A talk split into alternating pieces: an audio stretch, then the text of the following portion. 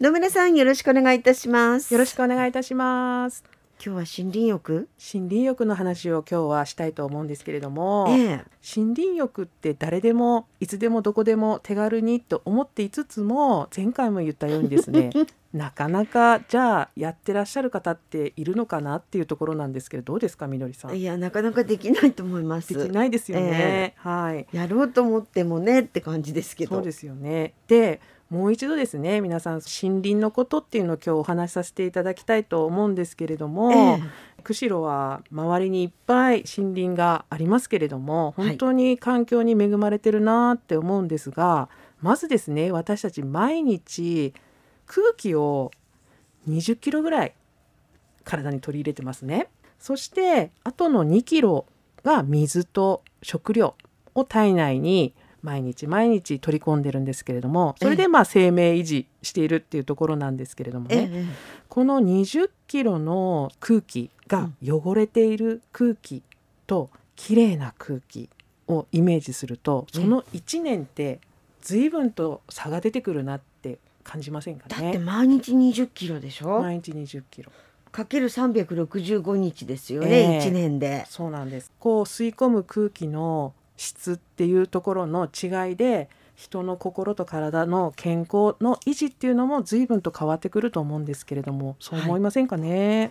い。や思います。私あの東京にはい、前にあの羽田空港に降り立った時にはい、最初の頃空気の違いわかります。感じましたね。感じますよね。ええ。はい。なんか本当にあの東京とか行くと釧路の良さっていうのがすごくわかるなっていうのもその空気感もそうだと思うんですけれども、私も数年前に東京で1週間滞在するっていう研修ええ。を受けていたんですけれども、ええ。やっぱり1週間いるとですね肌のくすみ感が全然違うんですけれども気のせいかなと思ったんですけどどうやらもうなんかこう洗顔してもなんとなく落ちない汚れが落ちてない感覚があったりですとか、あとはもう頭皮の汚れっていうのが圧倒的に違うんですよね。あそれとなぜだか鼻をかむとすいません汚い話になりますけれども鼻をかむとですね黒い鼻水があこうついてるっていうーそうそテれあっィッシュにあたりますよあねっ。た。はい、えっと思って。こんなに空気汚れてるんだって思ったことあります。ありますありますよね、ええだからそれぐらいその空気の汚れっていうのうんうん。が都会にはあるんだなと思います、それを考えてみてもここに釧路に住んでるっていうのはすごくこう恵まれている。そう空気きれいだし、美味しいし。ね。ね。もうすぐ車でね山に行けますしもう本当にあのいいなと思うんですけれどもこれぐらいその人に影響を与えるっていうところが空気なんですけれどもね。森林浴をすると空気を浄化してくれるフィトンチッドっていうものがものすごく豊富にありますので、ええええ。それが人の体にもいい影響を与えているんですけれども、えなんせこう目に見えないので人って目に見えないものっていうのはん？っていうこうね。そうねコロナもそうでしたけどね、あそうですね。なのでなんとなく今までうんいいけどねっていうところだったんですけれどもやっぱりもう一度ね体験してみてご自分で森林浴ぜひしていただければなっていうふうにとても切に思います。はい、森の中で森林浴するとはい。自分が浄化される気持ちになりますよね。なりますよね。本当に、はい、こんなに汚れてるか？っていうかね。あーって感じとか神社とか行って私神社行くの好きなんですけど。そうそう。神社もなんか違いますね。違いますよね。空気感みたいなのはね、はい、鳥居をくぐると空気がガラッと変わるとかって結構言いますよね。聞きますね、はい、あれってフィトンチッドなんですよね実はね、はい、うんなのでそれぐらいすごく人には影響を与えるものではないかなというふうには思うんですけれども、日本の国土ってですねもう67%が森林なんですよね。そう思うとすごく恵まれてますよね。はい。で温帯林としてはですねもう世界一の森林面積率っていうのがええあってですね、ものすごくね多様性があって多種多様な方向成分が育まれてるんですよ。ですけれども私個人的にはそれをうまく活用しきれてないなっていうふうに思って日々悶々としてるんですけれども、ね、もったいないですよねもったいないですよね。で今までですと例えばアロマセラピーっていうのがあったんですがわざわざそのアロマの精油を海外から輸入して それをなんか耳痛いんですよね。海外輸入して少しロマンチックな雰囲気の人が高額で施してあげますみたいなイメージだったと思いませんか、なんとなくこうイメージね。庶民が手の届かないイメージで日本に最初に入ってきてしまったもんですからなんとなくこうアロマセラピーっていうとなんかあれ？とか森林浴とアロマセラピー海外から入ってきたものっていう感じでね。感じですよね。なのでそうではなくてですねもう日本の精油をどんどん使っていって日本人には日本の精油が本当にマッチしますので、それはそうですよね。はい、これからはもうどんどん使っていっていただければいいかなっていうふうに思います。で自律神経のバランスを整えましょうってよく健康ええええありますねで言いますけれども、ええあれですね私木育マイスターの講義を受けてた時に、ええその時の講師の先生がですね大人になって自律神経のバランスを整える自力でっていうのはちょっと難しいですあ、そうですか。だそうです。はいで何かの手助けがないと、はあ、やっぱり整えるっていうのは難しいらしいんですね。その何かの手助けというのが、はいこの森林浴なんですけれどもあれはもう大体3歳ぐらいの間にですねもう育まれてしまうんですって。なので森に行くと天気のいい日ですね、はい。木陰があったり日向があったえりで、その森の中でわーっと遊ぶとですね、ええ。暗くなったり明るくなったり暗くなったりはい明るくなったりししますます,、あれが自律神経を育むんですって。あら、じゃあ三歳までに森林浴しないとダメ？ダメみたいなんです。あれ？そうすると大人になってもはあ。自立したそのバランス能力っていうのがキープされるらしいんですね。じゃあ森の中で遊ぶっていうのは大事なんですね。そうなんです小さい頃にその森の中で遊ぶっていうのはとても大事なことなんですよ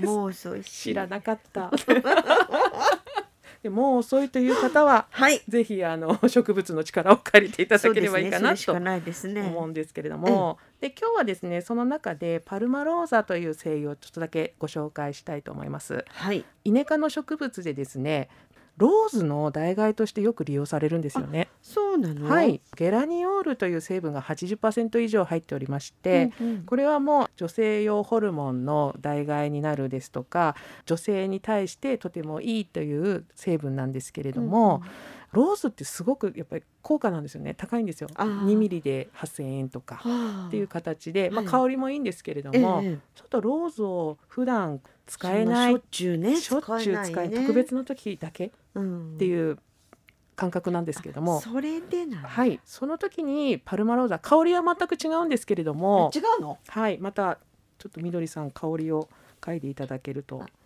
はい。なんかなんだろう癖あんまりない？ないですよね。明らかにローズではないです。ローズではないけどなんかジュースみたい。またみどりさん。初ですその感想。でもあんまり草っぽい感じはしないでしょ？そうイネ科なんですけど花っぽい匂いというか。あそうそうフローラルっいぽいですどっちフローラルかというとな感じですはいよね、はいなので私あんまりこれ芳香浴に適してるって専門書とかには書いてないんですけど結構ね芳香浴してました。あーはい、で高齢者施設でうん機能訓練指導員している時に、はい。デイサービスの利用者さんにですね、は来る時にそのパルマローザを芳香浴してたんですよね。ええ。そうするとねすごくこの女性がですね喜んで、うん。その部屋からなかなか出ないっていう ことがあったんですこれよね。心地いいってことですね。心地よかったんですね、うん。なのでいい匂いだねっていう風にして私今日体操いいですここにいますみたいな形になったことがあよくあったんですけれども、ええうんうん。女性に好まれる香りなんだなっていう風に思いますね、優しい感じの香りですね。そうですね、なのでパキこッとしてる感じではないうです、はいで皮膚の再生機能ですとええか、ええ。アンチエイジングにもとても良いので、うんうん。美容に使うのもよしあと鎮痛効果もある成分も入っているので、ええ。ちょっと痛みのあるところにも使えます、はい。そしてメンタルの方は抗うつ作用の成分も入っているので、ええ。これまたですねこれ一本パルマローザあるといろんなものに使えるんだなっていうふうに改めてあらそう。思います。はいなのでこれも1本あるといいのかなっていうふうに思ってるんですこけれども。れはあれですか？そんなに使うのは難しくないってことあですか？難しくないです。一つですね子宮競争作用っていうのがあるので、ええ。妊婦さんにはちょっと適してはいないんですけれども、まあでも方向浴ぐらいだったら全く問題ないと思います。はい。こう経費吸収させるとですねうん連続して3ヶ月以上ちょっとこうリスクが高くなってくるのでちょっと妊婦さんは気をつけていただければなと思うんですがその他はもうあまり特にイネ科のそのアレルギーある方以外は気軽に使っていただければなと思います。はい、万能？万能です。女性に万能だなと思うんですよね、うん美容の方だと皮膚の弾力。うん。あのローズマリーもね。いいですよね。前おっしゃってましたよはい。ねでローズマリーは皮膚を引き締めるっていう方が得意じゃないですか、ええ。でもパルマローザはその深層の方深いところの弾力を回復させるもう効果があるんですよね。もうそっち先。そこで土台を作ってローズマリーで引き締めるみたいのがいいのかなっていうふうに思ってたんですけれども。はあはあでフェイシャルやる時はたまにそういうふうにやるんですけれども。ね、うんうんうん。はい、そういうふうに女性に人気のパルマローザっていう感じなんですがこちらの匂いですね男性も嫌がらないんですよね。でもラベンダーみたいに。ローズラベンダーって男性はちょっとん？っていうふうにこううんうんうん。思う方がいらっあしゃでもですもるんでけど、そんな本当女性っぽいっていう感じではないですよね、なので男性に関してはですねまあ男性も今美容に関心のある方多いのでええ。フェイシャルですうんとか、うん。そのニキビのケアとかにも使っていくといいのかなと思っております。はい。で整骨院の方では不妊治療を行っている方の補完的なケアっていうのをずっとやってるんですけれども、ええええ。開所当時からですね。はい。その時にパルマローザっていうのをよく使っていました。なのでこう生理不順になって不安定でなかなか妊娠できないわっていう方ですとか、うんうんうん。あとメンタル的にちょっと落ち込んでるんですよねっていう方に足浴の中にパルマローザを入れて、うんそこからエクササイズをするっていう方法をやってますね。うんうん。であのこれ自慢なんですけれどもあ今までこう、ははいい自慢ね。に自慢していいですか？はい。100%皆さんご解任されてあら。整骨院に来た方あれそそれまたすごいですね。すごいでしょ？自年齢層は40代が一番多いですね。ははい、本当に皆さん報告してくださるんですよね。無事に生まれましたってあれがものすごく嬉しくて習慣性の流産繰り返されてる方ですとか、うんはいはい。残念ながら死産してしまいましたっていう方もやっぱり次の妊娠の時ってとっても不安なんですよね。うんうん。なんでそういう時にこう植物の香りをうまく利用してケアさせていただいたところお一人だけちょっと途中から通院できなくなった方は除いて、うんうん。100%皆さんお子さんに恵まれたんでへすー。これちょっと菜の花整骨院の自慢 なんですけれども。それは何？これパルマローザ？パルマローザとかあとその時の来た方の状況によって多少ブレンドするあ精油は変えるんですけど、うん。基本パルマローザをよくよく使いましたね。これは何なんでしょうね。あのやっぱりねこうメンタルの方心の方と体の方両面に働きかけるって言ってすごくいいのかなと思ったりするんですけどもね。はいそんなきつい香りじゃないですし、そうですうんねパ。ルマローザってあんまりまあそのラベンダーとかローズとかに比べるとはい聞き慣れないですけど、そうですね。あんま香りりこう自体は全然香り自体は万人向けだと私は思うんですけどね。うん確かにそうだと思いますねはい。なのでちょっと自慢してしまいましたが不妊で悩まれてる方っていうのはものすごく情報収集しすぎてしまうのでそこでちょっとこうメンタルやられてしまう,、うんもういろんな情報がありますよそうね。いいのも悪いのもありますからね。そうですよね。なのでまず基本はドクターの診断をしっかり受けて、医療の治療中の方はそれをベースにして、うんうんうんそして補完的なケアをする。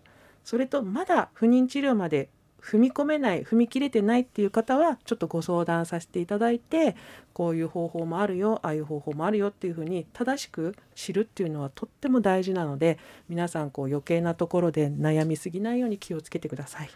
まあ女性にとってもとっても嬉しいパルマローザというそうこですね。とはい。なんでしょうね、はい。野村さん今日もありがとうございましたありがとうございました。